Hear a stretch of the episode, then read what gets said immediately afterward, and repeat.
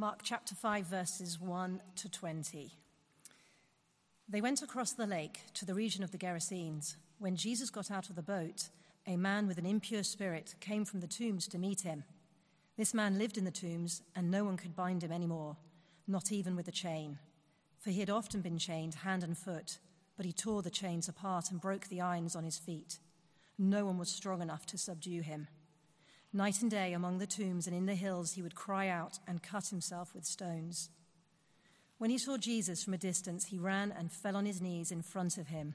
He shouted at the top of his voice, What do you want with me, Jesus, Son of the Most High God?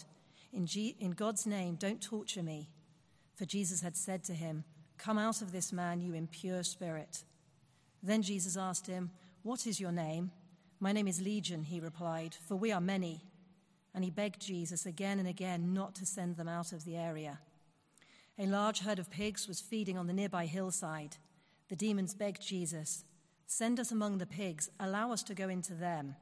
He gave them permission, and the impure spirits came out and went into the pigs. The herd, about 2,000 in number, rushed down the steep bank into the lake and were drowned. Those tending the pigs ran off and reported this in the town and countryside and the people went out to see what had happened. When they came to Jesus, they saw the man who had been possessed by the legion of demons sitting there dressed and in his right mind, and they were afraid. Those who had seen it told the people what had happened to the demon possessed man and told about the pigs as well. Then the people began to plead with Jesus to leave their region. As Jesus was getting into the boat, the man who had been demon possessed begged to go with him. Jesus did not let him, but said, Go home to your own people and tell them how much the Lord has done for you and how he has had mercy on you. So the man went away and began to tell in the Decapolis how much Jesus had done for him, and all the people were amazed.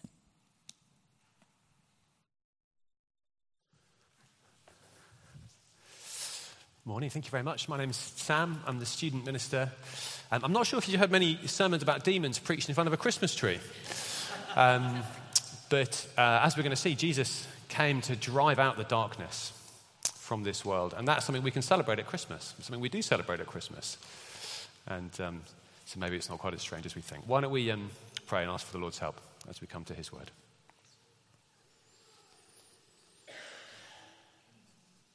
Lord Jesus, we thank you that you did come to drive out the darkness of this world. Father, as we look again and see your Son's mighty power, as we see his power over evil, Father, would you help us to respond not with fear, but with faith? Help us to trust our spiritual champion. In his name we pray. Amen. Amen. I wonder if you, um, we're going to write a sort of list, if you're going to rank your fears, write a list of things you're, uh, you're afraid of. What would make the top five? Nuclear war. I'm not going to ask you to do this, by the way. maybe nuclear war, you know, maybe the death of a close friend or family member, uh, financial ruin.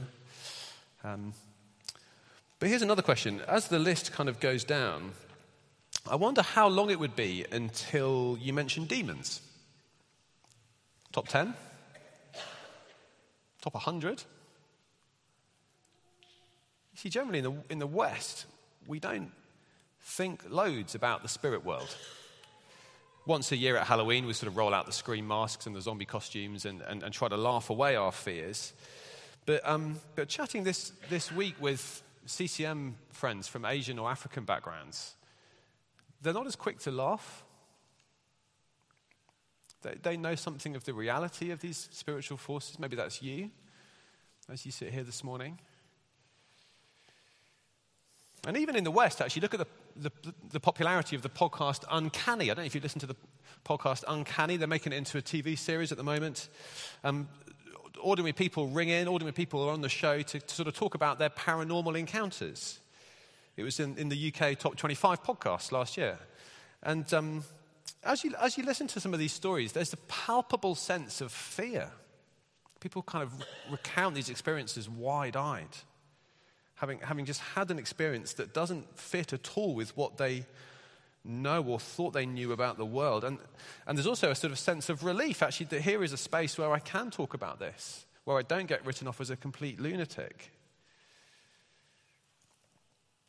But whether or not you believe in evil powers like that, all, all of us have a category for evil. For evil. Life's murky, shadowy underbelly that sometimes rears its head it rears its head as a, as a neonatal nurse murders babies that she was entrusted with taking care of. It rears its head as a sexual predator has his way without stopping to consider that the body that he is violating might be human. It rears its head in global conflict as unspeakable acts of violence are committed by people utterly convinced that they're doing the right thing. We might not admit to believing in evil powers, but all of us know the reality of evil.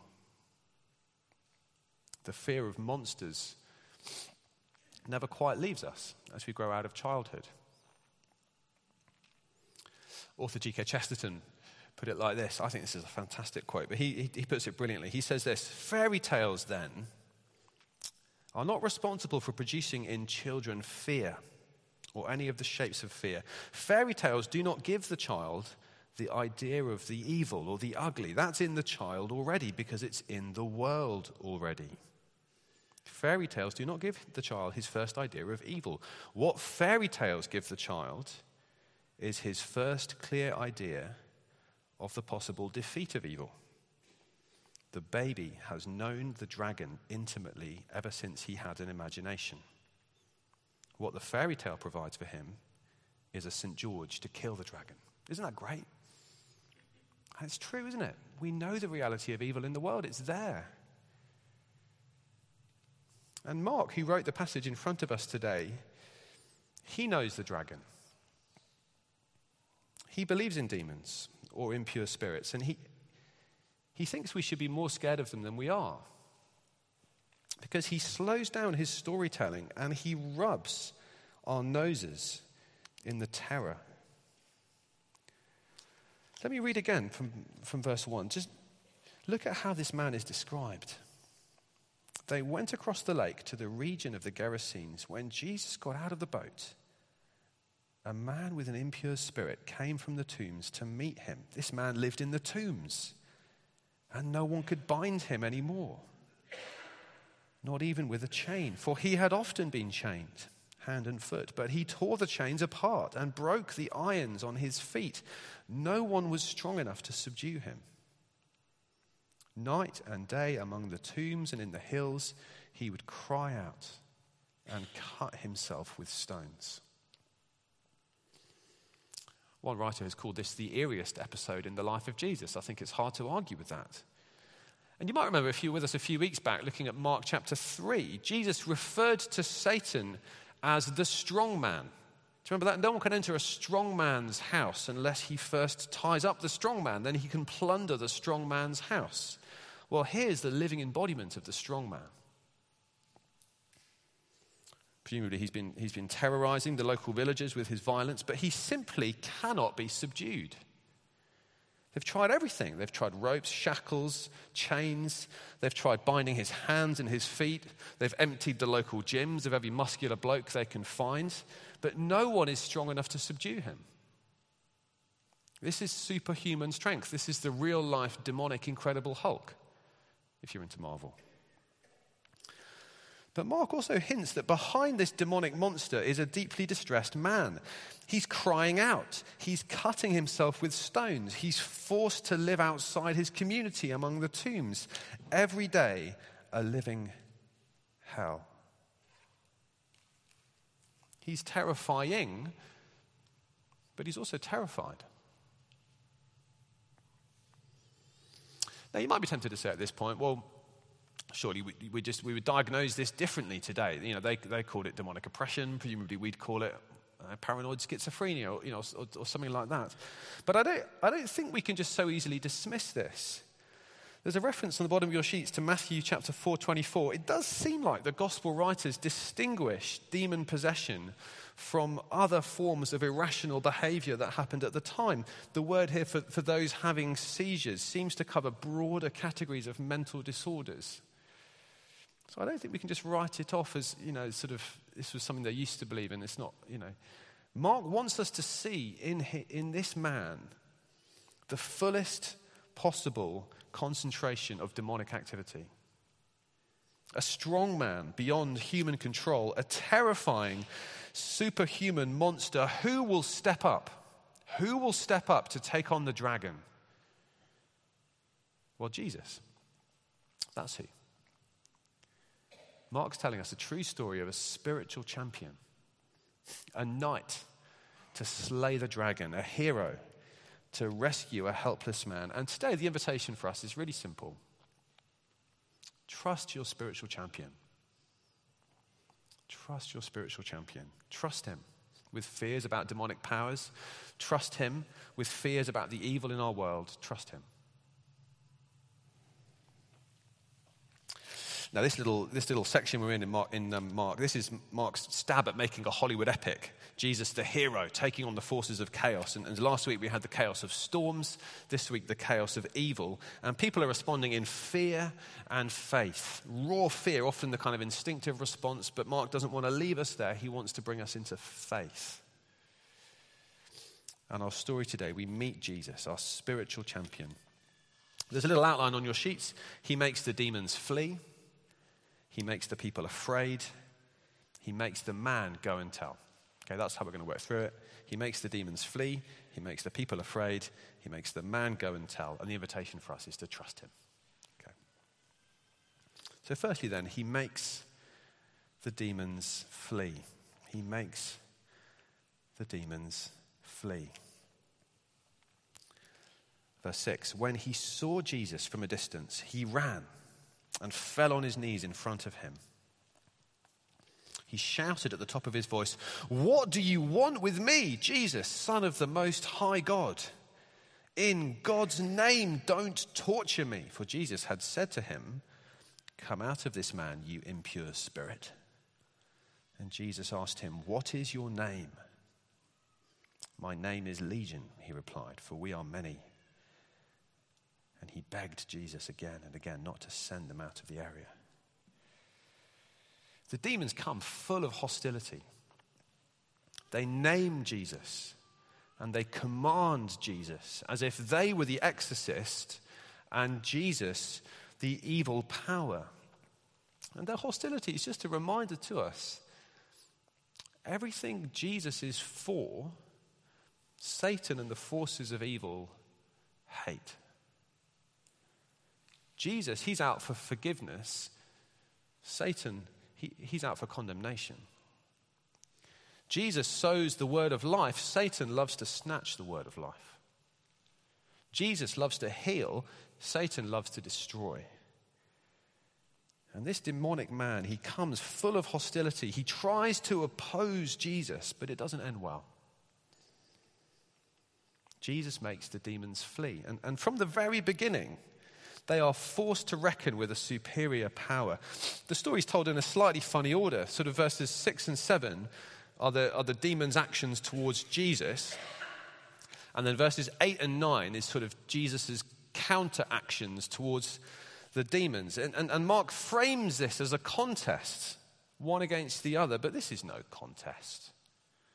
It's over before it's even begun. He's on his knees before Jesus, the strong man recognizing the stronger man. Last week, we left the disciples in the boat with Jesus, wondering who is this? Who is this man who wields authority over the storm? Who is this man who controls the wind and the waves? Who is he? Well, this demon possessed man, he knows full well. Jesus, Son of the Most High God. And though hating him, yet he kneels. An unwilling subject, forced to bow before Jesus, the Son of the Most High God. And all he can ask for of Jesus is that he doesn't torture him. like a convicted criminal angling for a reduced sentence from Jesus the judge. But Judge Jesus is not interested in negotiating terms. Jesus has come to make the demons flee. Come out of this man, you impure spirit. It was commonly believed at the time that, that in a sort of spiritual contest such as this, to reveal your name is to throw in the towel, is to, is to surrender. And by verse 9, as Legion reveals his name, this pseudo contest is over. Jesus stands triumphant, his foot on the neck of a legion of demons. All they have left is to beg.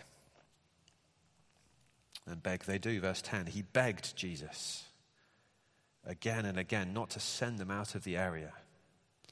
A large herd of pigs was feeding on the nearby hillside. The demons begged Jesus Send us among the pigs, allow us to go into them. And he gave them permission, and the impure spirits came out and went into the pigs. The herd, about 2,000 in number, rushed down the steep bank into the lake and were drowned. Now, what's going on here? Is Jesus showing leniency? Why does Jesus let them go into the pigs? Well, I, am not sure it can be Jesus being lenient. Jesus doesn't do deals with the devil. I, think rather Jesus is letting these demons be the architects of their own destruction. I don't know if there are any, any martial artists here. Uh, it's often surprising people who turn out to be martial artists. So if you're a martial artist, you, you know, make yourself known afterwards, or don't. Um, I'm no expert in martial arts. Uh, I'm told that a key principle in judo is that you let your opponent kind of lun- let, let your opponent go on the offensive and you, and you use their own momentum against them to kind of effortlessly flip them onto their back. If anyone knows judo, you can confirm, you can maybe confirm that. But um, I think there's something like that going on here. The impure spirits, they, they think that the, that the impure pigs will be a sort of nice place for them to go and wreak havoc. But in their desire to destroy, they end up destroyed. Jesus sort of effortlessly uses their own hostility against them. He makes the demons flee. And of course, we see shadows here of a greater triumph. When Satan, in his desire to destroy Jesus on the cross, ends up destroyed. The, his power broken as Jesus shatters the power of sin and grave. And one day, evil will be driven out completely. One day, it won't just be a legion of demons drowned in a lake. One day, it will be Satan himself and all of his minions thrown forever into a different lake, into the lake of fire, as we're told in Revelation. But this is Jesus Christ, our spiritual champion. He makes the demons flee. Secondly, slightly more briefly, he makes the people afraid. Verse 14 those tending the pigs ran off and reported this in the town and countryside, and the people went out to see what had happened. When they came to Jesus, they saw the man who'd been possessed by the legion of demons sitting there, dressed and in his right mind, and they were afraid. Those who'd seen it told the people what had happened to the demon possessed man and told about the pigs as well. And the people began to plead with Jesus to leave their region. He makes the people afraid. Now, a Jesus with authority is a scary prospect. I remember um, a couple of years back, I used to meet with a friend of mine, um, not a Christian. We, we met every week to read the Bible for about a year. We read through most of John, we read through all of Mark, I think we read uh, some other stuff, Genesis and a bit of Ecclesiastes. Like we, we spent a lot of time reading the Bible. And he got to the point that where he was willing to say that what the Bible says about Jesus is true. Actually, I do believe in this Jesus. That I do believe in this man who has authority. I believe he did do miracles. I believe he died. I believe he rose again. He recognized Jesus' authority, but yet he held Jesus at arm's length and didn't want to become a Christian. Why? Well, I wonder whether he was afraid, like the people in this story are afraid. Because a Jesus with authority is a scary prospect. He might call you to follow him. In fact, he does call you to follow him. And that changes everything. It changes your relationships, changes your priorities, it changes your ambitions. And so it's just easier to tell him to get lost. It's just easier to, to send him away. Now, of course, authority is not all that Jesus has. And that's the tragedy here. These people, they've got, they've got something right. They've, they've rightly realized that Jesus is stronger than the strong man. They've got that right. They, they see a powerful man who's hurting the pig farming industry. But they miss the restored man sitting there in front of them, a living testimony to not just the power of Jesus, but the goodness of Jesus. And instead of asking and learning, they're afraid and tell him to leave. They reject him based on a sort of half baked impression of him.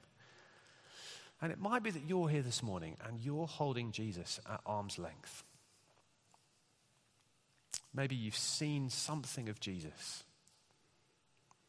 Maybe you've believe in his power and his authority. Maybe, maybe you're on the outside looking in at Christian things and, and you're scared. What comes next? I, have built a life for myself with my, with my hobbies and my habits and my home. And is Jesus going to come along and ruin all that? Well, no, he's not. Jesus is out for your good. And the only thing you give up when you become a Christian is your sin. And if you're here and you're, and you're scared, where, where might all this lead? Can I encourage you just to talk about that with someone? Just to admit that, just to say, I'm really scared as to what being a Christian for me might mean. Don't make the mistake that these people made, who in their fear sent Jesus away. He makes the people afraid. But you don't have to stay there. You don't have to stay there. So he makes the demons flee. He makes the people afraid. But thirdly, he makes the man go and tell he makes the man go and tell. As Jesus was getting into the boat, the man who'd been demon possessed begged to go with him. Jesus didn't let him, but said, Go home to your own people and tell them how much the Lord has done for you and how he has had mercy on you. So the man went away and began to tell in the Decapolis how much Jesus had done for him. And all the people were amazed. Now, what's the difference between this man and the people from the region? Both have seen the harm of evil, both have seen the power of evil, both have seen the greater power of Jesus. So, why do the people want Jesus far away as possible, but this man wants him as near as possible? Answer the people have seen Jesus transforming power from the outside, but the man has experienced it from the inside. Not sure if you've been um, watching Stacey Solomon's show, Sort Your Life Out. Any, um, any Stacey Solomon fans here? Um, someone in our household is a big fan. I'll let you guess who that is. Um, but it's the sort of show, isn't it, where you, where you get to witness the, um, the, the total transformation of someone's life the team sort of they find a family of essentially hoarders whose, whose life is sort of full of clutter and, and, and chaos. And they, and they lay out all the stuff. They help the family get rid of most of it. And then in the meantime, they give the house a makeover. They build some storage. They clean it up. And they bring the family back in. And there's always floods of tears as they experience the transformation of their home, the transformation of their life. You watch it from the outside, it's good telly, it's interesting. You experience it from the inside. It's everything to you. Your life totally transformed. And in our story, Jesus brings transformation, but the villagers, they see it from the outside. The man sees it from the inside. And it's everything to him. What a transformation it is. From being terrorized by a legion of demons, crying out, cutting himself, to peacefully sitting there, dressed, and in his right mind. This man's life will, will never be the same again. And so he begs to follow Jesus. But Jesus has a better plan to go home to your own people, to tell them how much the Lord has done for you and how he's had mercy on you. It's striking, isn't it? The, just a little side point. The local people, they beg Jesus to leave, and leave he will, but he doesn't want to leave without leaving them a witness, without an opportunity to go deeper, to, to move from fear into faith. And so Jesus leaves an evangelist. I noticed that as well. I just thought, isn't that kind of Jesus? Isn't that kind that Jesus doesn't just, just say, well, stuff it then. If you don't want me to stick around, I'll go. You know, no, he leaves them an evangelist. He leaves them this man. Back in chapter 1, he doesn't want the demons telling the world who he is, but he does want the kingdom seed to grow. He, he does want the world to hear. He does want them to hear of the grace and mercy at work in Jesus Christ. This man, having experienced the transforming power of Jesus, begs to follow, but instead Jesus makes him go and tell. And I guess the question at this point has to be how can I possibly respond like this man?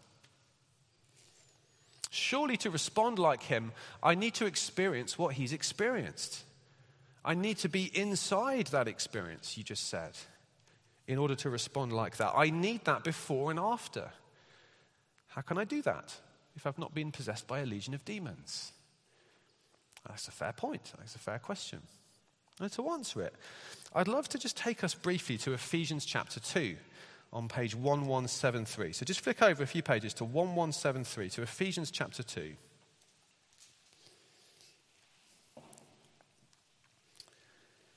Ephesians chapter 2, verse 1. The Apostle Paul writing says this He says, As for you, you were dead in your transgressions and sins in which you used to live when you followed the ways of this world and of the ruler of the kingdom of the air, the Spirit, who is now at work in those who are disobedient. All of us also lived among them at one time, gratifying the cravings of our flesh and following its desires and thoughts. Like the rest, we were by nature deserving of wrath. Now, hear me rightly. Okay, not all of us have been possessed by a legion of demons. Not all of us have been the demonic Incredible Hulk. Not all of us have been forced to live in a graveyard. But the Bible's really clear that all of us were once under the power and control of Satan, the ruler of the kingdom of the air the Spirit who is now at work in those who are disobedient. All of us were once under his power and control. He didn't possess us, but he influenced us. Once upon a time, Satan fed us lies and met no resistance. Once upon a time, Satan led us, led us into temptation and met no resistance. Once upon a time, Satan gleefully steered us towards the judgment and wrath of God and met no resistance. You might have been completely oblivious to his influence in your life before you became a Christian, or you might have been very aware of it, every day a living hell. But all of us were once under his terrifying power. And if you're not a Christian here today, the implication, I guess, is that, is that that's still you. His power remains at work in your life. But wonderfully, wonderfully, the same spiritual champion that conquered Legion has ridden to our rescue too.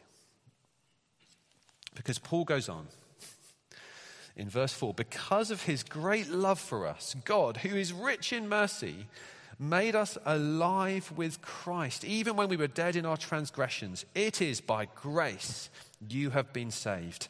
And God raised us up with Christ and seated us with him in the heavenly realms in Christ Jesus, in order that in the coming ages he might show the incomparable riches of his grace, expressed in his kindness to us in Christ Jesus. For it is by grace you've been saved. Through faith. And this is not from yourselves. It is a gift of God, not by works, so that no one can boast. Friends, if you are a Christian here, you have that before and after story. From living among the dead to being given new life. From facing God's wrath to awaiting God's incomparable grace. From following Satan to seated with Christ. He is our spiritual champion. Like this man, we have a story to tell. We have a story of the grace and mercy of God.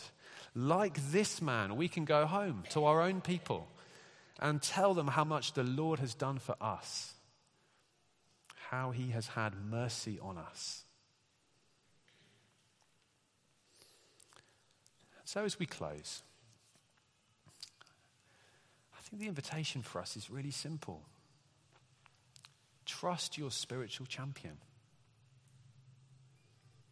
I don't know how much fear the demonic realm holds for you fears of demonic possession or influence or temptation, but it need not hold fear because there is one who can slay the dragon. Witch doctors, ancestors, shamans can't help you like Jesus can help you. Trust your spiritual champion.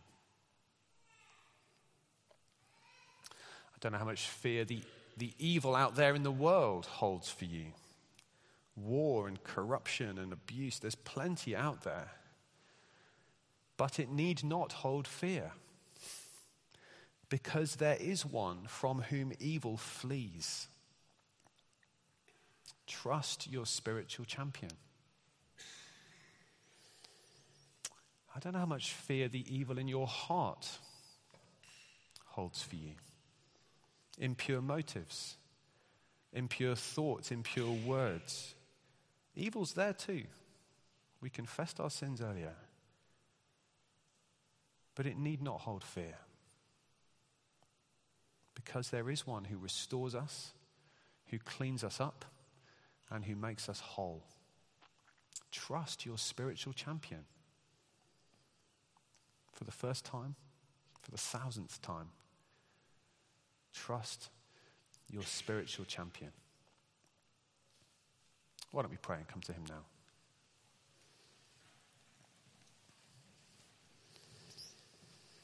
Lord Jesus, the demons flee from you because you are the one who can slay the dragon. You are our spiritual champion. Father, when we were dead in our sins, when we were prisoners of the power of Satan, when his influence met no resistance in us, you rode to our rescue. And you saved us by your grace and mercy. And so we thank you and we praise you and we ask that you'd help us to trust you and not to fear evil. In your name we pray. Amen.